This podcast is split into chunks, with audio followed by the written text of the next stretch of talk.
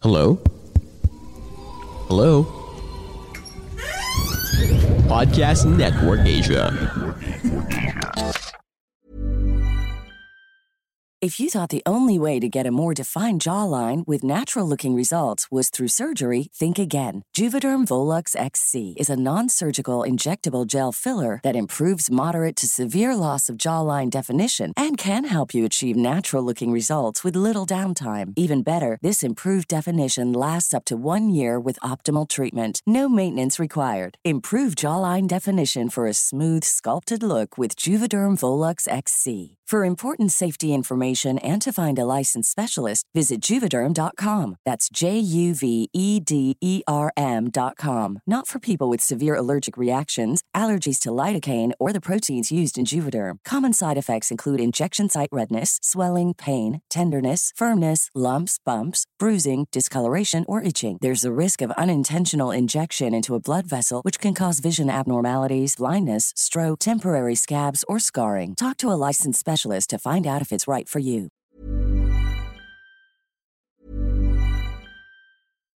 If you're looking for plump lips that last, you need to know about Juvederm lip fillers. With Juvederm Volbella XC and Juvederm Ultra XC, your lip look, whether it's subtle or bold, can last up to one full year with optimal treatment and no additional maintenance. Find a licensed specialist and see if it's right for you at juvederm.com today. That's J U V E D E R M.com. Add fullness to lips in adults over 21 with Juvederm Volbella XC or Juvederm Ultra XC. Do not use if you have severe allergies or a history of severe allergic reactions, or if you're allergic to lidocaine or the proteins used in Juvederm. Tell your doctor if you have a history of scarring or taking medicines that decrease the body's immune response or that can prolong bleeding. Common side effects include injection site redness, swelling, pain, tenderness, firmness, lumps, bumps, bruising, discoloration, or itching. As with all fillers, there's a rare risk of unintentional injection into a blood vessel, which can cause vision abnormalities, blindness, stroke, temporary scabs, or scarring. For full important safety information, visit juvederm.com.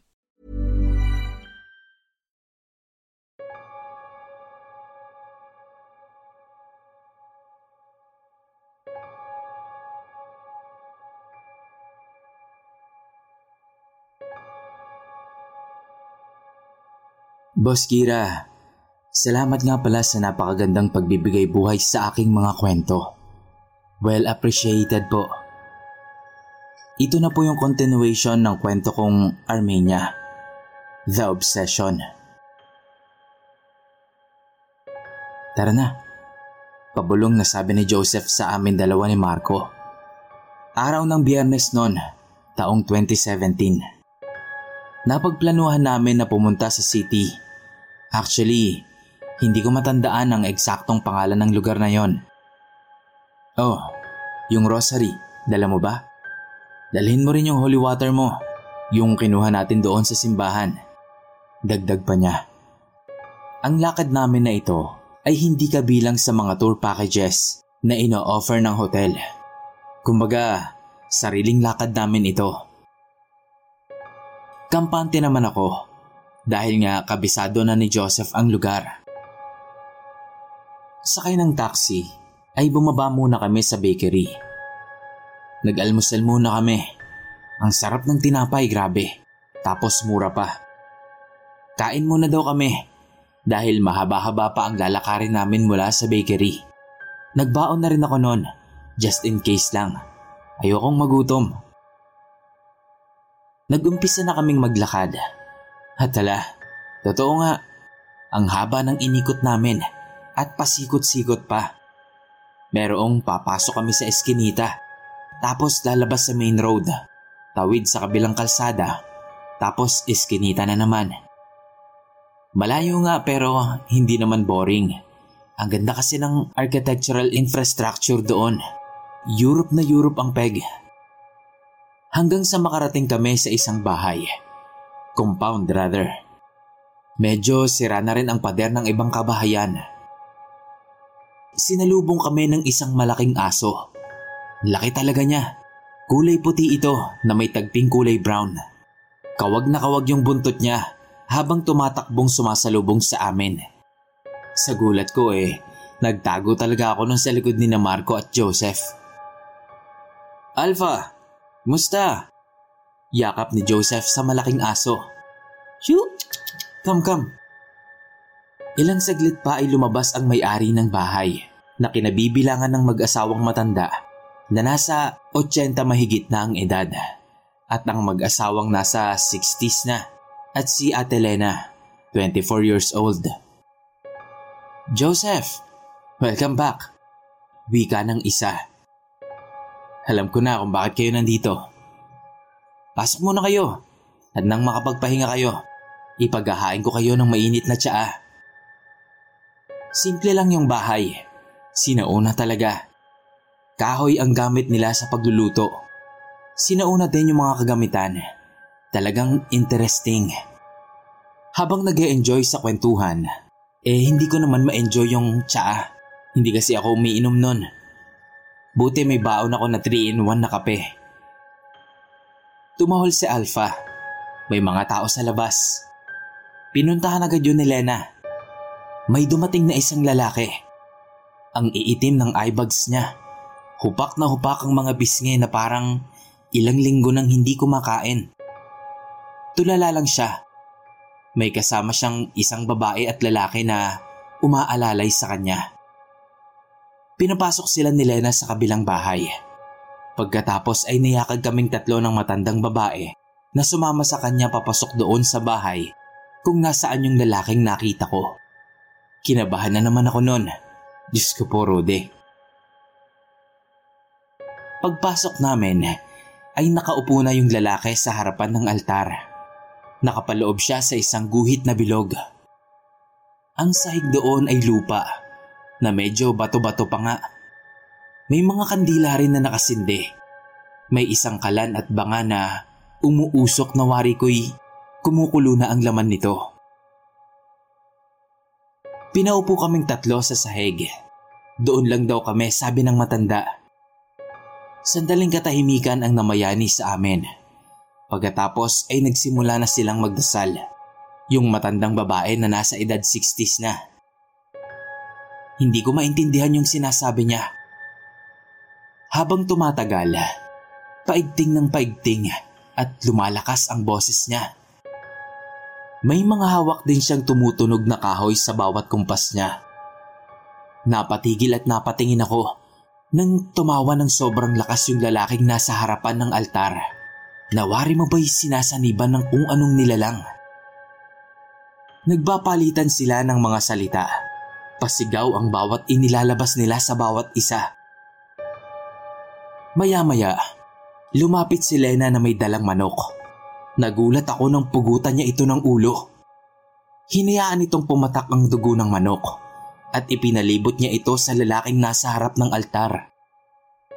May inilabas din siyang mga litrato at pinagpilas-pilas niya iyon at saka inihulog sa banga na kanina pang umuusok. Pinilit kong kayanin ang mga sumunod na nangyari. Ang pagsigaw ng lalaki. Ang pag-ikot ng ulo nito na tumapat pa sa amin habang lumuluha ng dugo. Nakangiti siya habang may lumalabas na likidong kulay lumot sa kanyang bibig. Sabay pagbalik at pagbaling ng ulo nito sa tamang posisyon. Halos tumigil ang puso ko nun. Totoo bang nangyayari to? Napakaraming tanong sa utak ko nun. Hanggang sa huling hudyat ng matandang babae, ang paghampas nito sa hawak niyang isang kahoy na merong tinik ang siyang nagpatigil dito sa lalaki. Pagkatapos ay nagmamadali itong pinainom ni Lena. Sumalok siya doon sa kung anumang laman ng bangang umuusok. Pagkatapos ay sumuka yung lalaki. At talaga namang nakakadiri yung inilabas niya. Mga bulate at malalaking uod. Pinainom ulit ito ni Lena hanggang sa wala nang isinusuka yung lalaki. Bumulong ang matandang babae sa lalaki. Pagkatapos ay pinatayo at pinalabas na kami sa loob ng bahay na yon. Kinausap nila kami at ipiniliwanag kung ano ang nangyari. May nakilala daw pala yung lalaki na isang babae at patago ang kanilang pagkikita at pagmamahalan. Hanggang sa nabuntis niya ito At nung malaman ngang buntis ang babae, ay nakipaghiwalay daw itong lalaki dahil may asawa pala ito. Hindi matanggap ng babae ang paghihiwalay nila. Kaya lumapit daw ito sa isang tao na gumagawa din ng witchcraft o ng kulam. Madali lang itong naisa katuparan dahil may mga naiwan na personal na gamit itong lalaki sa kanya. Ang sabi ng babae, kung hindi lang din daw mapapasa kanya ang lalaki, ay kailangan daw na maghirap ito sa pamamagitan ng mga pasakit hanggang sa tuluyan na nga daw itong mamatay. Sinubukan daw nitong magpagamot sa doktor pero wala daw findings sa kanya. Kaya minabuti ng dalhin na lang sa mga manggagamot na katulad nila. Nagtanong ako, matatanggal po ba ang sumpa o kulam? Maaari.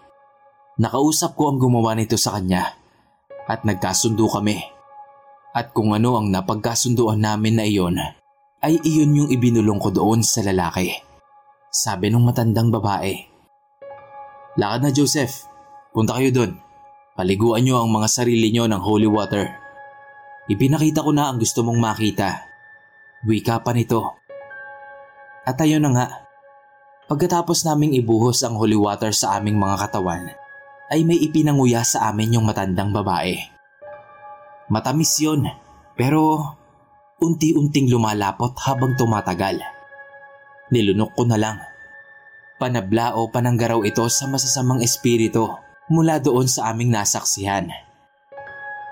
Medyo nawala ako sa sarili ko noon ng mga ilang segundo dahil na rin doon sa na-experience ko. Kaloka talaga itong dalawang nakasama ko na to. Tara, shopping tayo sa tiyanggian nila dito. Pag-aayapan nila sa akin. Tapos ayun na nga, umalis na kami. Balik na naman kami doon sa pasikot-sikot na kalsada. May ilang eskinita pa kaming dinaanan hanggang sa natuntun namin yung tiyangge. Ang daming paninda. Hindi ako nagkamali na magdala ng backpack. Tumingin-tingin ako sa mga paninda hanggang sa nakita ko yung keychain. Imahe yun ni Mama Mary at ni Jesus. Bumili na rin ako noon. Alam naman natin na bawal sumamba sa mga imahe. Ayon na rin yan sa Bible. Pero sa pagkakataon na yon, eh bumili muna talaga ako bilang remembrance na rin sa mga hindi ko malilimutang karanasan ko dito sa bansang Armenia. Ang dami kong gustong bilhin doon. Ang gaganda ng mga souvenirs nila. Karamihan ay yari sa kahoy. Meron pang ang mga voodoo dolls eh. Pero hindi ako bumili noon. Pagkatapos namin sa Tiangge, ay sumakay na kami ng taxi pa uwi sa hotel namin. Bumili na rin ako ng mga alak doon Grabe ang mura talaga. Lalo na yung mga branded na damit at sapatos. Naabutan na rin kasi namin yung mga mega sales that time. Ending, puno ang bagahe namin.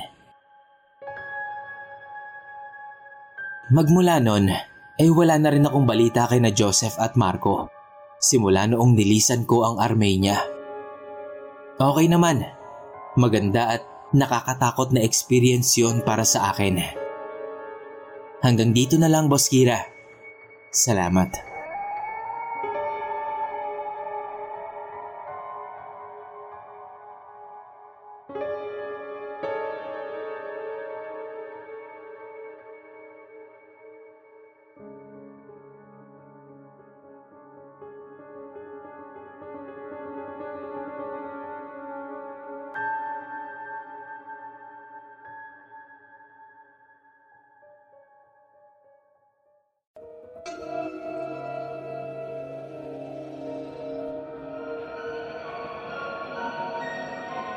Kumusta po? Maraming salamat po sa pakikinig nyo sa ating kwento. Kung nagustuhan nyo po ito, please like and share. I-comment nyo na rin po ang inyong mga suggestions at reactions kung meron man. At kung gusto nyo pa pong makarinig ng mga ganitong kwento, mag-subscribe na po kayo at pindutin nyo po ang notification bell para lagi po kayong updated sa mga bago nating uploads. Salamat!